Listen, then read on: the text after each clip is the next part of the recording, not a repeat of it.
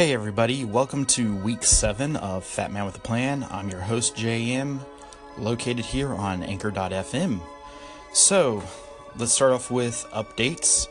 I am currently at around 269, so I've broken yet again another threshold barrier of my goal, you know, within my small goals of trying to make it to the next level of 10s. So now that I've broken the into the 260s. I've now got to work to break my way into the 250s is my next part of my goal. Uh, with that said, um, I won't find out until probably the end of this week what my uh, body fat percentage is and my muscle mass. So, you know, we're just gonna play, you know, play it by ear for that. And this week I've been experimenting with changing things up with my exercise routine and trying to do different exercises and also working with different muscle groups within that range. Um, so, what I've done is I'm doing biceps, triceps. I've, of course, done legs. You know, legs are going to be pretty much their own thing for all the, you know, for all intents and purposes. And then I've did chest and shoulders today, and I'm going to try to do a back and shoulders as well to see how well that works out.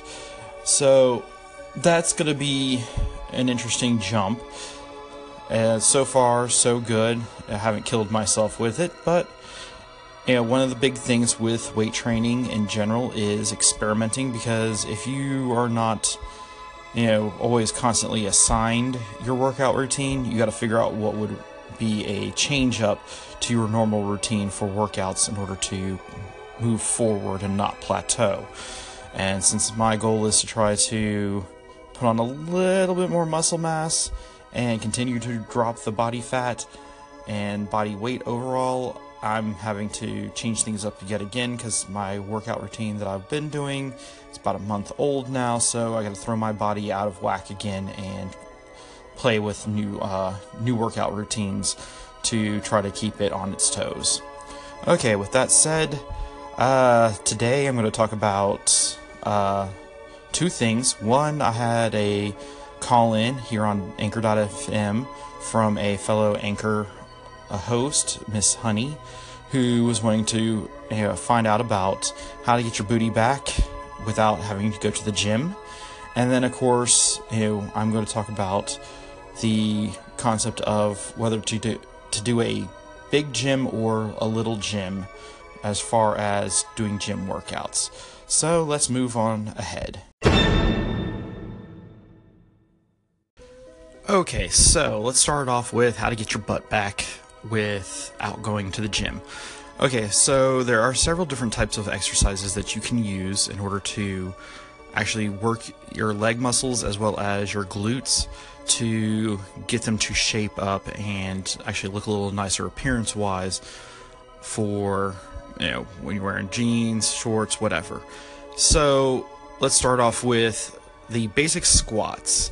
Squats are one of the best ways to actually start working on this process, considering that you can do it completely with body weight or if you want to go out and buy weights from a store, whether it's a sports store or a general store like Target and places like that, you can um, add additional weight to progress forward to get a more results.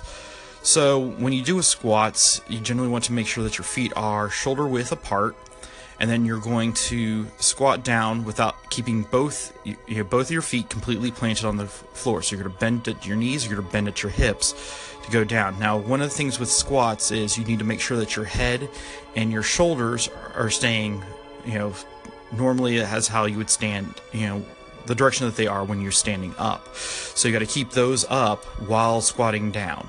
Now, when you're squatting, you're going to have to make sure that you're squeezing your thigh muscles and your glutes to really, you know, feel that burn within them. And you're going to probably want to do, say, starting off, I'd probably say do uh, do a 10 by 3, which is 10 reps and three sets of those reps.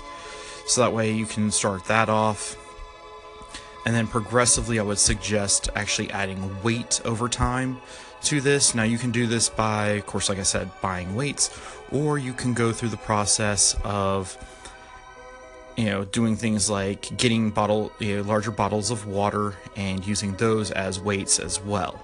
Now with the squats you can add you know change things up a bit more. You can do things called like the kettlebell squat which is where you're squatting down and you have a kettlebell or something equivalent that you'll have both have both arms holding on to. And what you're going to do is you're going to start off in a squatted position, and then you're going to swing the item up. And as you're swinging the item up, you're going to go to a standing position. And then as it's coming down, you're going to swing. You know, as the swinging is coming down, you're going to go back to the squats. And so you could do the same setup as well, and be able to pull that off easily. You can also do what's called the sumo squats, where you're going to have a bit of a wider stance and your feet are going to be a little pointed more outwards and then you're going to actually do the squats that way. What this is going to do is it's going to do work the outside of your glutes and your hips to build those muscles up as well. So those are three things that you can do involving squats. Now, another thing that you can do is called lunges. Now, you can do either the lunges where you just simply step forward and lunge down and then rise back up and step back, or you can do what's called a walking lunge. Now, a walking lunge, you're going to need a little bit of space. So if you don't have, if your living environment doesn't have enough straightforward space for you to actually lunge through, I would suggest doing the just regular squat, you know, not squats, um, regular lunges, and then you know work your way from there. Or you can go outside and actually practice your squat, your sorry lunges, and you know be able to have a straight line, such as sidewalks, things like that. Now, lunges, I would suggest you know you practice that up a little bit because some people, like myself, you know, you're not going to be able. It's a different experience of trying to put all the focus onto your whatever leg that you're going to be pushing and lifting yourself back up into the upright position. Now, how this is going to work is it's going to work your thighs and it's going to work your glutes as well because as you're pulling yourself up on one leg, to get back to standing position, you're going to wind up you know, pull, you know using those muscles and building them up. Now, another thing that you can do is called side leg raises. Now, what this does is you're going it'll work your outer hips. So, sort of like um, you know, hip abduction processes. So, what you're going to do is you're going to lay on your side and you're going to raise yourself up about right pretty much on your elbow so you'll be at a 45 degree angle. What you're going to do is you're going to lift your your leg that's basically up or the top leg and you're going to lift that up to the side. You know probably say start off with do a 10 by 3 10 set or 10 reps 3 sets and you can work your way up with that and what this is going to do is going to work the outer hip, which is basically work the side of your hip and butt. And so this is to help shape the side the sides up, provide you with a bit more strength as well. And you would want to do this for both legs, meaning you're going to start off on one side and then after you finish that particular um, those reps, you're going to flip over and complete the other side and that'll complete your whole entire set. So you can do, you know, I would recommend the leg raises as well as when you're doing the leg raises, you can also do what's called the hip abduction, which will work your inner thigh as well. And what you're going to do for this is just like you're going to be in the same position as your leg raises, except what you're going to do is you're going to put your top leg and have it go down in front and where your foot and calf are going to go across the knee of your lower leg. And so what you're going to then do is start lifting the lower the leg that's actually touching the ground up in towards the other leg. As you're doing this, you're going to be working your inner thighs, you know, as a part of the process since really ultimately when you're trying to work on you know your butt your butt all the leg exercises are really designed to help with that. And so I'd probably recommend doing a 10 by 3 as well for that setup as as you get used to it, you can up the reps, you can up the sets um, as needed. So what you're gonna do with that one, just like with the leg raises, you're gonna have to uh, do one side and then flip over to the other side to actually do those. Now you can also do things like what's called the dirty dog. This is where you're going to be down on all fours uh, you're going to be try to have your back as flat as possible, and you're going to lift your leg from the knee up out to the side. And what what's this going to do is it's going to work your outer hip just like the um, leg raises. And so you would be doing this a couple of times, and this is going to help shape up the outside of your of your glutes. And then, of course, staying in that position, you will then be able to shift to what's called the donkey kick. And this is where you're to kick, stay in the same position, except instead of going out to the side, you're going to have your leg kick out. And what you're going to do is you're going to be pulling your hamstrings and your glutes in order to strengthen them as well. And this will help, you know, these are just a couple of exercises that'll help you get started with the whole process of shaping up your glutes to get that butt that you really want. Um, though, like I said earlier, you're going to want to probably experiment with it and probably look into investing in some some sort of weights to use so that way you can up the weight so that way your body doesn't get used to the workouts and stops trying to shape up what you're trying to work on or you can do things like I said, water bottles. Um, you could take like half gallon jugs of you know empty half gallon milk jugs or one gallon milk jugs fill them up with water and then freeze them so that way that's not the liquid is no longer splashing around as you're in the container as you're trying to lift it. And it'll give you a nice solid weight to utilize until you can either buy your own weights or um, you know decide if you're going to expand upon things and do a gym setup so those are just a few exercises and i want to thank miss honey for asking about the exercise routine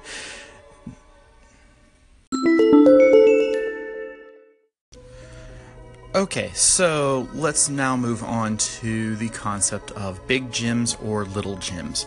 Now, I personally prefer a smaller gym, and that's more because I like to have it where there's very there's not as many people around to either create distractions or to really um, hog all the machines for when I'm trying to work out.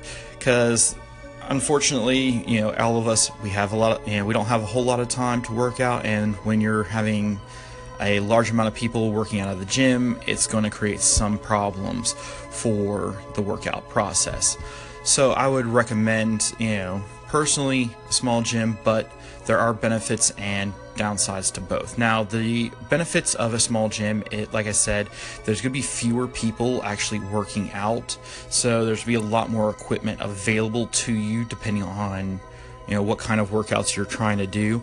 Uh, another thing is, is, like I said, fewer distractions because the fewer the people there are, the less likelihood of something happening involving one of the other one of your fellow gym goers, or them like you know, or like you know some of my pet peeves of having uh, people coming in and you know working out and the whole entire time they're either talking loudly to someone on the phone or you know blaring their music loudly through their headphones so you can you know barely focus on what you're trying to get done. So the small gym does have those benefits. Now there are downsides to small gyms as well. Uh, usually this is you know partly the um, fewer equi- you know bits of equipment to use and that can have a downside because well like i said if you know there's fewer people there's usually fewer um, fewer equipment and fewer weights and fewer everything for you to be able to use for working out. Now luckily the gym i go to they're sort of even though they have that small gym feel they're sort of they're not really that small. And so there's plenty of cardio equipment. Uh, the only downside is is if there's you know, sort of a rush hour time of going to the gym, sometimes trying to get some certain one of the weight machines uh, is usually difficult, or trying to just get a weight bench for doing anything that I try to do that requires barbells, dumbbells, and things like that.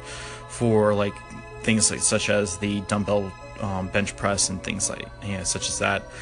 And so sometimes I'm stuck waiting around or trying to find alternatives for this.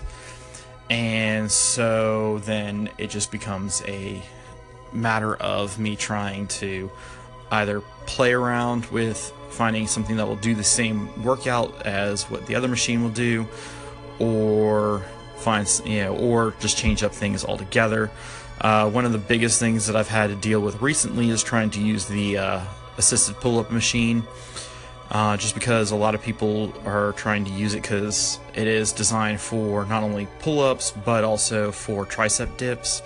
And so some people wind up utilizing it a fair amount of time and it's usually not one person but it's like two people.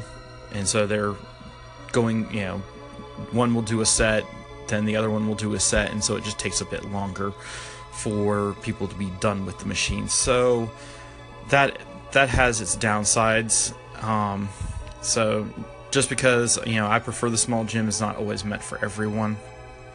I do like the small gym feel also because the staff is a bit more available to address any you know concerns or if you wanted to ask about a certain machine and how to do it they would you know they're going to have an easier time of being able to help you out as you are trying to work your way through your workout routine now just because I prefer the small gym, that does not mean that you can't, you know, look into a larger gym.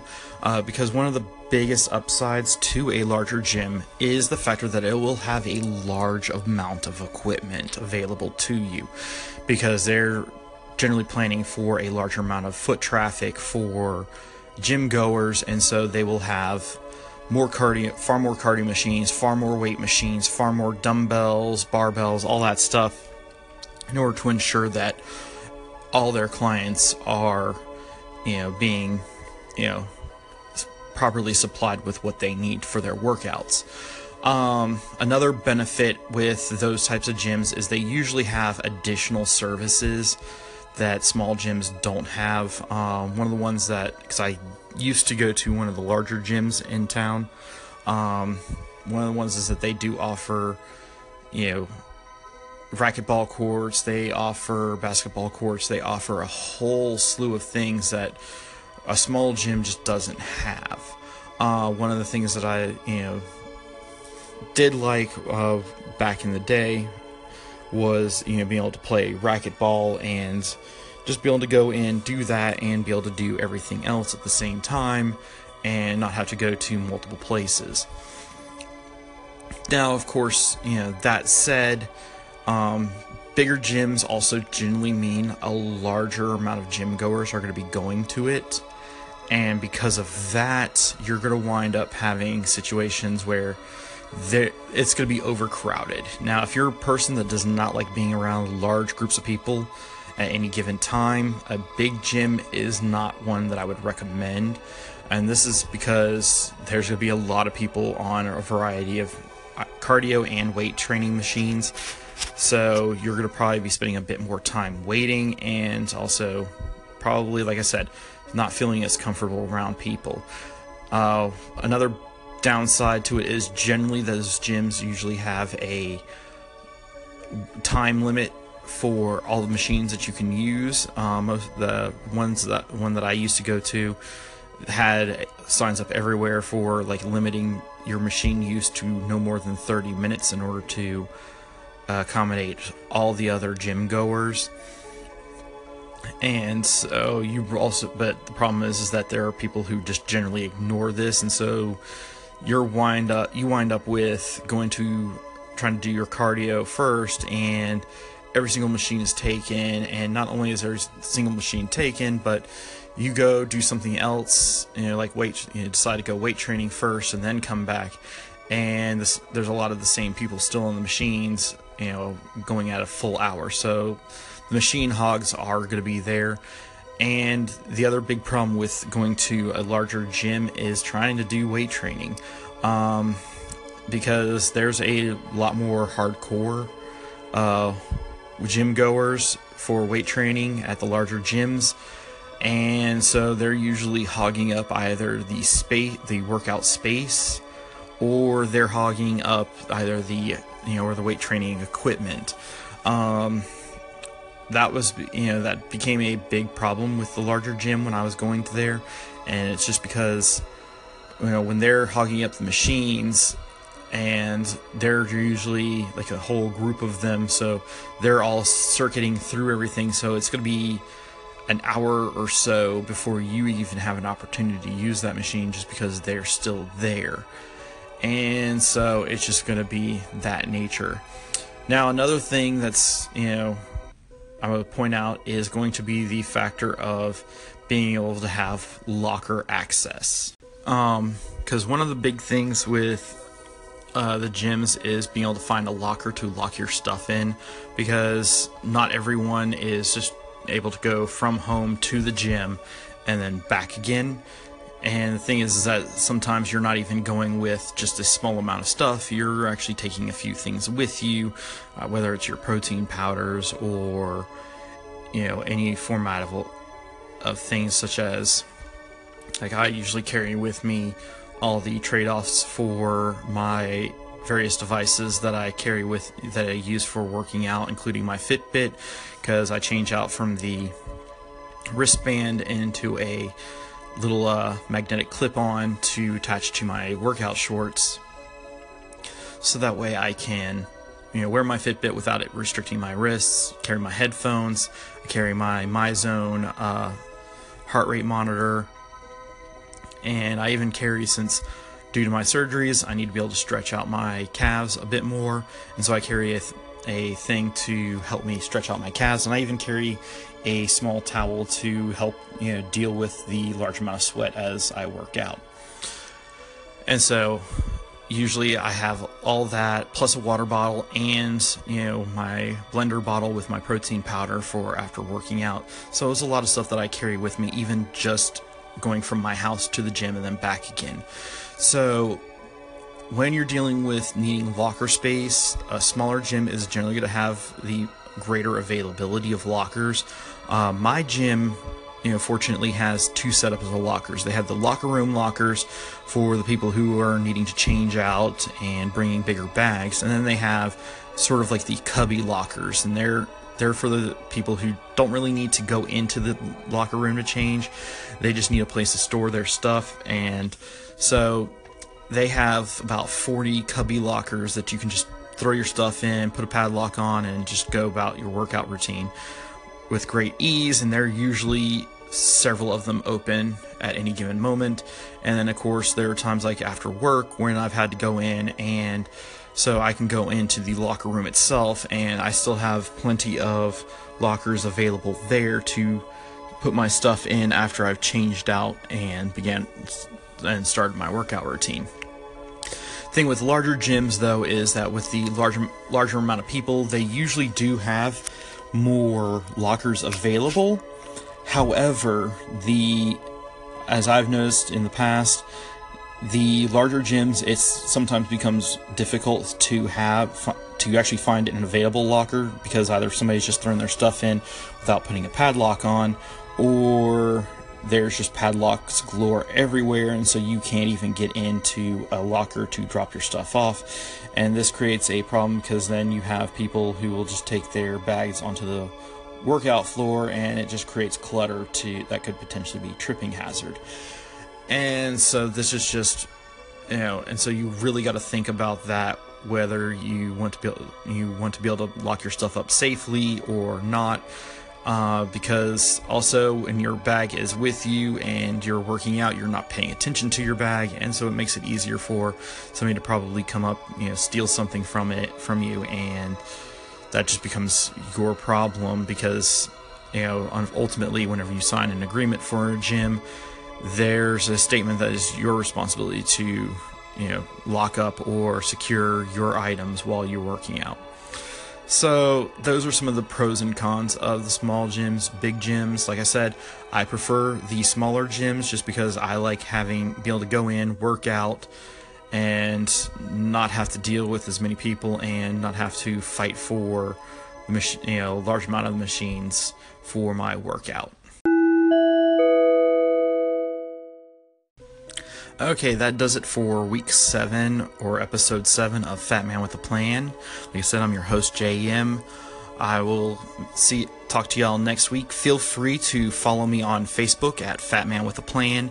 You can also follow me on anchor.fm under Conundrum Cast. You can also catch me on catch the podcast of the show. I am on iTunes and Google Play Music, Overcast, and Pocket Cast. So feel free to follow, listen along, and I will talk to y'all next week. Have a great week and continue to have a great workout.